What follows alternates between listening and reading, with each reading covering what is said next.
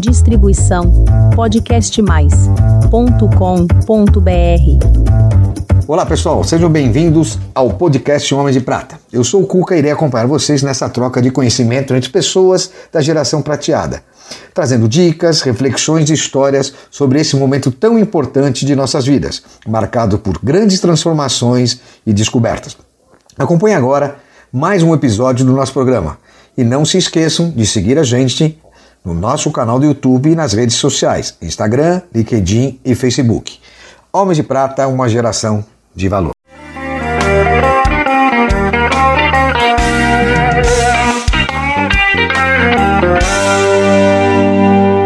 Olá pessoal, queridos amigos do canal de Prata, é um prazer recebê-los, mulheres e homens de prata.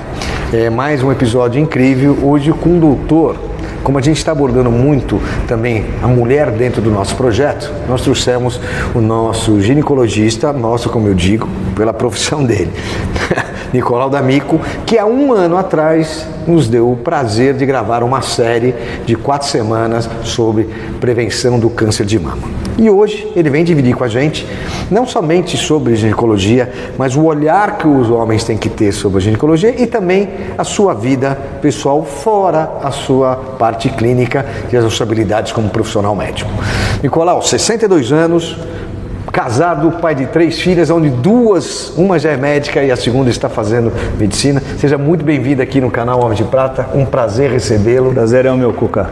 Nicolau, fala pra gente um pouquinho da sua vida profissional, porque eu sei que você é um especialista em ginecologia, obstetrícia e endometriose. Endometriose, é. endometriose. Cara, quais são os cuidados que a gente tem que ter, ou pelo menos os homens devem olhar quando as mulheres falam ou que elas vão ao ginecologista? O que, que o homem precisa entender e acompanhar?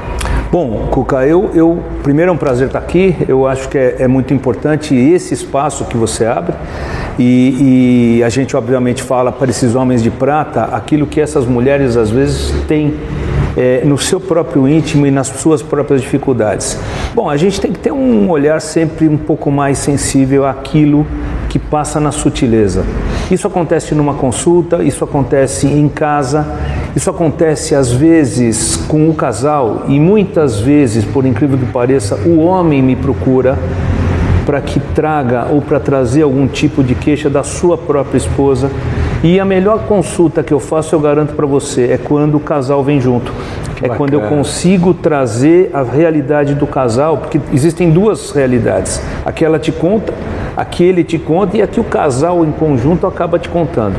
E pacientes com endometriose que eu estava falando, que tem dor, envolvida na história, quem acaba me trazendo as grandes questões geralmente é o homem dentro dessa consulta. Inclusive você me falou há pouco que endometriose também existe em homens. Sim, raro, raro mas existe. Você tem uma explicação assim curta do que é É porque é uma doença que depende do hormônio estrogênio, que na grande maioria das vezes está presente em muita quantidade na mulher.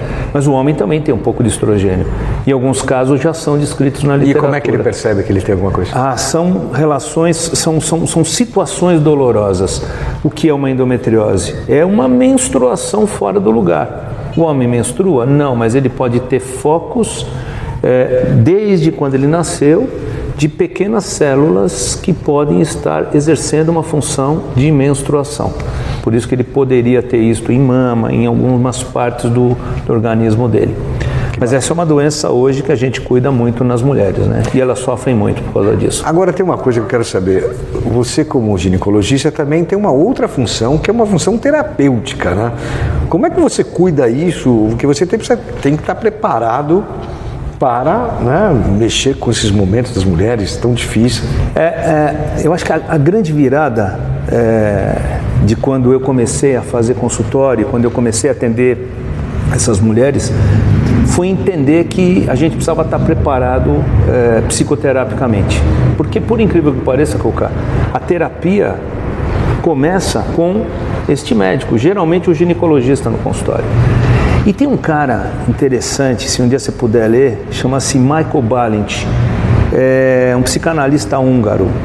Ele, ele escreveu um livro, é, O Médico, o Paciente e a Doença. E ele faz uma relação de psicanálise entre a relação médico-paciente fantástica. E Foi através de um curso que eu havia feito com alguns colegas, chamado Grupo Balent, onde reúnem-se médicos ou pessoas da mesma profissão para discutir as suas eh, dificuldades no atendimento de alguém, que eu acabei entendendo melhor todo esse meu atendimento, que passa a ser um atendimento psicoterápico. É, porque não é fácil, né? Dizer, não. Você, poxa, não, além não, não é do, simples. do própria enfermidade que tem, o tratamento não é simples, também não é com simples. a cabeça da... Mas é muito bom, o resultado é muito interessante, porque a teoria dele é o seguinte, o médico como medicamento. Então, quer dizer, eu não preciso necessariamente receitar um remédio, eu posso servir de medicamento dentro de uma conversa inicial. Isso é um habitual? É, não, deveria ser. De, deveria ter, e nós deveríamos ter o hábito de ter as formações médicas no sentido psicoterápico também. Isso é fundamental para a gente poder atender holisticamente alguém, né? Legal. Agora, falando um pouco de família, a gente está falando de medicina, você tem três filhas, Isso. sendo que duas são, uma é médica, a outra se formando. Você considera que quando elas nasceram foi o momento mais feliz da sua vida? Ou o que, que você atribui ao nascimento delas, você sendo um ginecologista e um obstetra? É interessante você passar do lado de cá, né? Quando você passa do lado de cá, você passa para o lado das, das, das, preocupações que as outras pessoas te apresentavam. Mas a primeira questão que me deixou muito marcado nisso, me deixou muito feliz, foi porque você começa a compreender teus pais, né? Quando nasce o teu primeiro filho. É, e, Só e aí você pai sabe o que, que é. Ah, e aí você entende talvez tudo que, que tenham te colocado, tenham te cerceado no bom sentido. É, e cada uma tem um significado importante porque cada uma nasceu numa fase de vida. A minha segunda, por exemplo, é uma atriz. E, e é, isso para mim é fantástico, porque ela quebra alguns paradigmas, né? Daquelas coisas muito certinhas que a gente vem trazendo para como, como sociedade certa em algumas questões, ela vai me trazer exatamente o oposto da história. Ela constrói uma história comigo muito interessante. E as outras duas, na outra maneira de enxergar a medicina que eu também não enxergo mais com essas posições modernas que essas meninas têm. E você acha que com essa experiência das suas meninas, né, mais é, a formação como pai como médico, te colocaram assim num patamar de homem de prata realizado? Ah, eu, eu acho que a gente é, vai se realizando, Coca. Eu, eu, eu me considero hoje muito satisfeito com tudo que eu tenho. Eu realmente tenho uma gratidão com tudo isso. Mas ainda acho que temos um espaço ainda para algumas outras realizações que seria realizações para fazer alguma coisa além do que a gente já fez pela gente. E qual legado você pretende deixar para sua família? Eu acho que é o legado fundamental de que elas precisam ter alguns pilares, quer dizer, a humildade acima de tudo.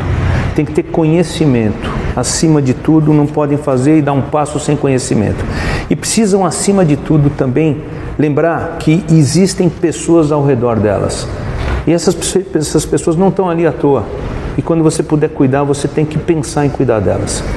Bacana. E o que vocês fazem em família? Porque você é tão ligado à sua família, ah. família, mas pouco tempo, como você disse. O que Sabe, vocês fazem quando estão em família? É, eu venho de uma família pequena, eu, né? E o dia que eu casei com a Fernanda, eu falei, poxa, eu preciso ter uma família. Que é grande, médica também. Médica também. Preciso ter uma família grande, preciso ter uma família, com pelo menos três crianças aqui porque quando você sai, tem mais amigos, tem isso, a casa tem que ficar bagunçada. Então, a gente virou um, um ambiente onde o meu hobby é exatamente esse encontro familiar. Ainda mais com uma atriz em casa. Né? Ah, né? essa, essa minha atriz é terrível.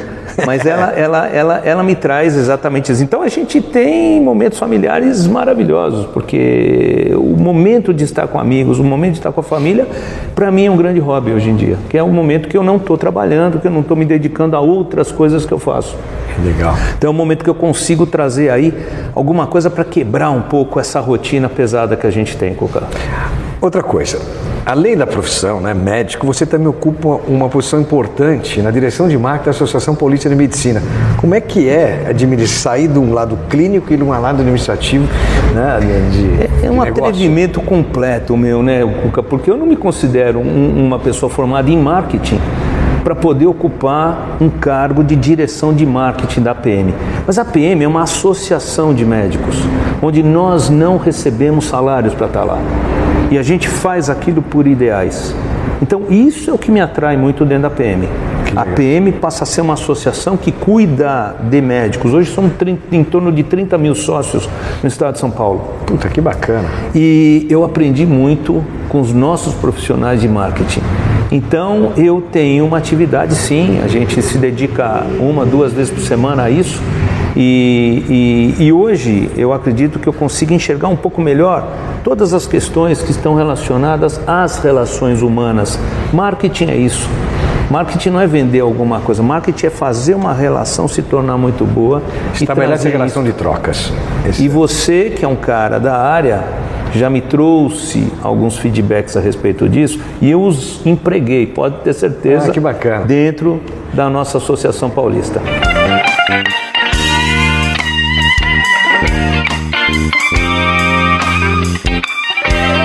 E o Instituto, como é que você vê? Que a gente conversou de formação no Instituto. É, é um sonho, é um sonho antigo, mas que um dia vai ter talvez uma realidade. A gente precisa, Cuca, entender que muita gente não tem acesso a algumas coisas. Uma delas, a doença. Uma delas, a hoje o que eu faço especificamente, me dedico à endometriose. É, é, por que não imaginar alguma coisa como um instituto, uma ONG ou principalmente o nome instituto me atrai muito, onde nós possamos arrecadar algumas coisas, ou fundos, para atendimento desse grupo. Então isso é um Olha, é aqui é, um, é, um, é algo que eu, que eu lanço para você, para que quem sabe você, com os homens de prata, possam começar a me sugerir e me ajudar a pautar esse assunto em breve. Não foi por em breve, acaso eu vou tá falando. em breve nós também estamos olhando em como os homens de prata, através do conhecimento, da experiência, todo o contexto que a gente vive hoje, né? E todos esses colaboradores incríveis de várias áreas, como é que a gente pode ser relevante e devolver um pouquinho tudo que a gente. Então a gente também está pensando em algum momento criar um instituto Homens de Prata e aí, eu acho que, junto com a Associação Paulista de Medicina e todo esse conhecimento, a gente pode fazer um trabalho muito legal. Nós vamos longe, você pode ter certeza, porque isso é dentro de um processo absolutamente honesto, idealista e e se a gente já pensou sobre isso, é porque ele já aconteceu, pode ter certeza. E quando você não está trabalhando nessa vida louca, você trabalha na, no consultório, trabalha na Associação Paulista, o que, que você faz quando você não está? Ah, eu, eu gostava muito de jogar tênis, né, é, Cuca? E, e até o dia que eu tive algumas lesões aí no, no ombro, e como um bom médico, eu não segui as orientações do meu ortopedista. É, mas todo homem de prata, sendo médico ou não, sempre tem uma desculpa. Não, eu parei porque não sei. É assim. Aquela, aquela irreverência nossa traz para a gente talvez alguns preços que a gente paga. Mas eu estou voltando, estou voltando. É, mas você é um cara que se prepara. Eu tive o prazer de acompanhar né, na Praça Charles Miller, você com seu personal trainer, você, você e sua esposa. Muito legal saber que ele está se preparando. Não sei se para voltar a jogar o tênis que ele diz. Né? Mas pelo menos para justificar o vinho de fim de semana precisa. É, né, o vinho de semana, tá bom. E você já pensa em aposentadoria? Ah, não, não, não. Acho que é cedo. Sempre vai ser cedo. O aposentar, Cuca, é o seguinte: as pessoas pensam que aposentar é você parar tudo que você faz e ficar em casa assistindo alguma coisa, não fazendo mais nada. Jamais. Eu acho que é, é, a gente tem que ter algumas mudanças de rumo e saber até onde a gente pode ir. Hoje eu dependo fisicamente do meu físico para poder ser um bom cirurgião. Amanhã eu não vou ter mais esse físico.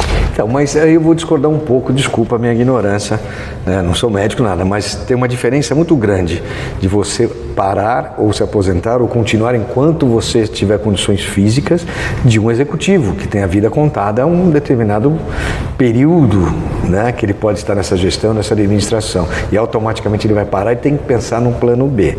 Mas né? ele tem ele tem planejado o plano B. Ele estará fazendo alguma coisa depois que ele para. Eu tenho certeza. Então, mas você eu entendo como algumas profissões, como advogado, médico, dentistas, né, que você consegue levar até um mais pouco, tarde. Até mais tarde se planejaram para essa parada com menos dor. Começa cedo e termina tarde. Isso é, é verdade. E não para nunca de estudar. Não, mas você tem que saber exatamente até onde você consegue ir ainda contribuindo e saber o que você pode fazer e saber a hora de suspender algumas coisas. E isto é muito difícil. Você falou sobre o tempo que é o mais importante para você depois dos 60 anos. Como é que você vê isso para nós que lutamos para ter um tempo melhor? Como é que você encara isso na sua vida? Bom, o, após os 60 anos eu comecei a ter tempo de pensar. E isso para mim foi fundamental. Então, alguns projetos que talvez pudessem ter estado parados ao longo do tempo, eu pretendo colocar em ação agora. É, e tenho tido aí algumas, algumas ideias que começam a fazer sentido para mim. Mais lado pessoal ou profissional? É, os dois, os dois. E, e, e acho que aí a gente começa a entender o nosso propósito em alguns momentos na vida. Então a gente vem se preparando e chega um momento que você precisa dar um pouco de, de, de espaço para aquela tua intuição, para aquela tua situação melhor que você tem hoje, para dar o próximo passo acertado. Então, Legal. 60 foi uma data marcante para mim, foi uma virada importante. É, é interessante, né? A gente fala, pô, chegou, e agora? Vamos continuar. Vamos, agora vamos continuar mais ainda. Falando em longevidade, você que é um médico, quer dizer, cada vez mais a gente tem né, essa ambição de continuar por mais anos, né? Sim, a Com nossa segurança. expectativa é, de vida, Cuca, aumentou muito. É. é só a gente pegar o gancho a gente não pode esquecer que tem um gancho já pronto aí para a gente entender onde é, é. Acompanhar direito essa trilha que está sendo feita, né? E o que você não quer? Ah, eu não quero um dia me tornar um cara dependente de alguém ou ficar atrapalhando alguma coisa ou eventualmente dar trabalhos. É, eu não quero conhecer caras desonestos, eu não quero lidar com pessoas que não me não, não, não andam comigo nessa, nessa trajetória. Eu não quero isso. Isso é uma coisa que eu já escolhi. Legal.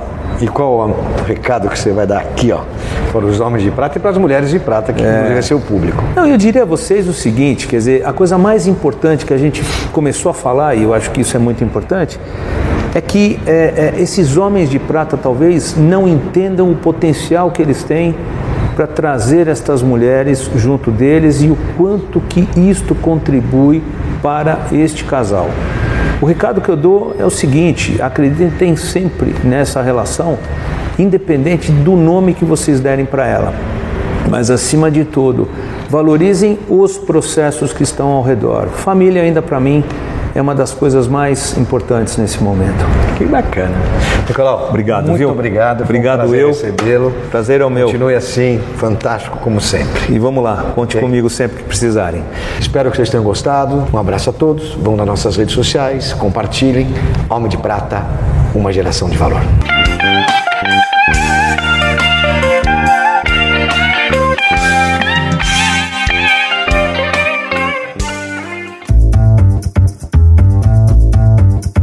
Distribuição podcastmais.com.br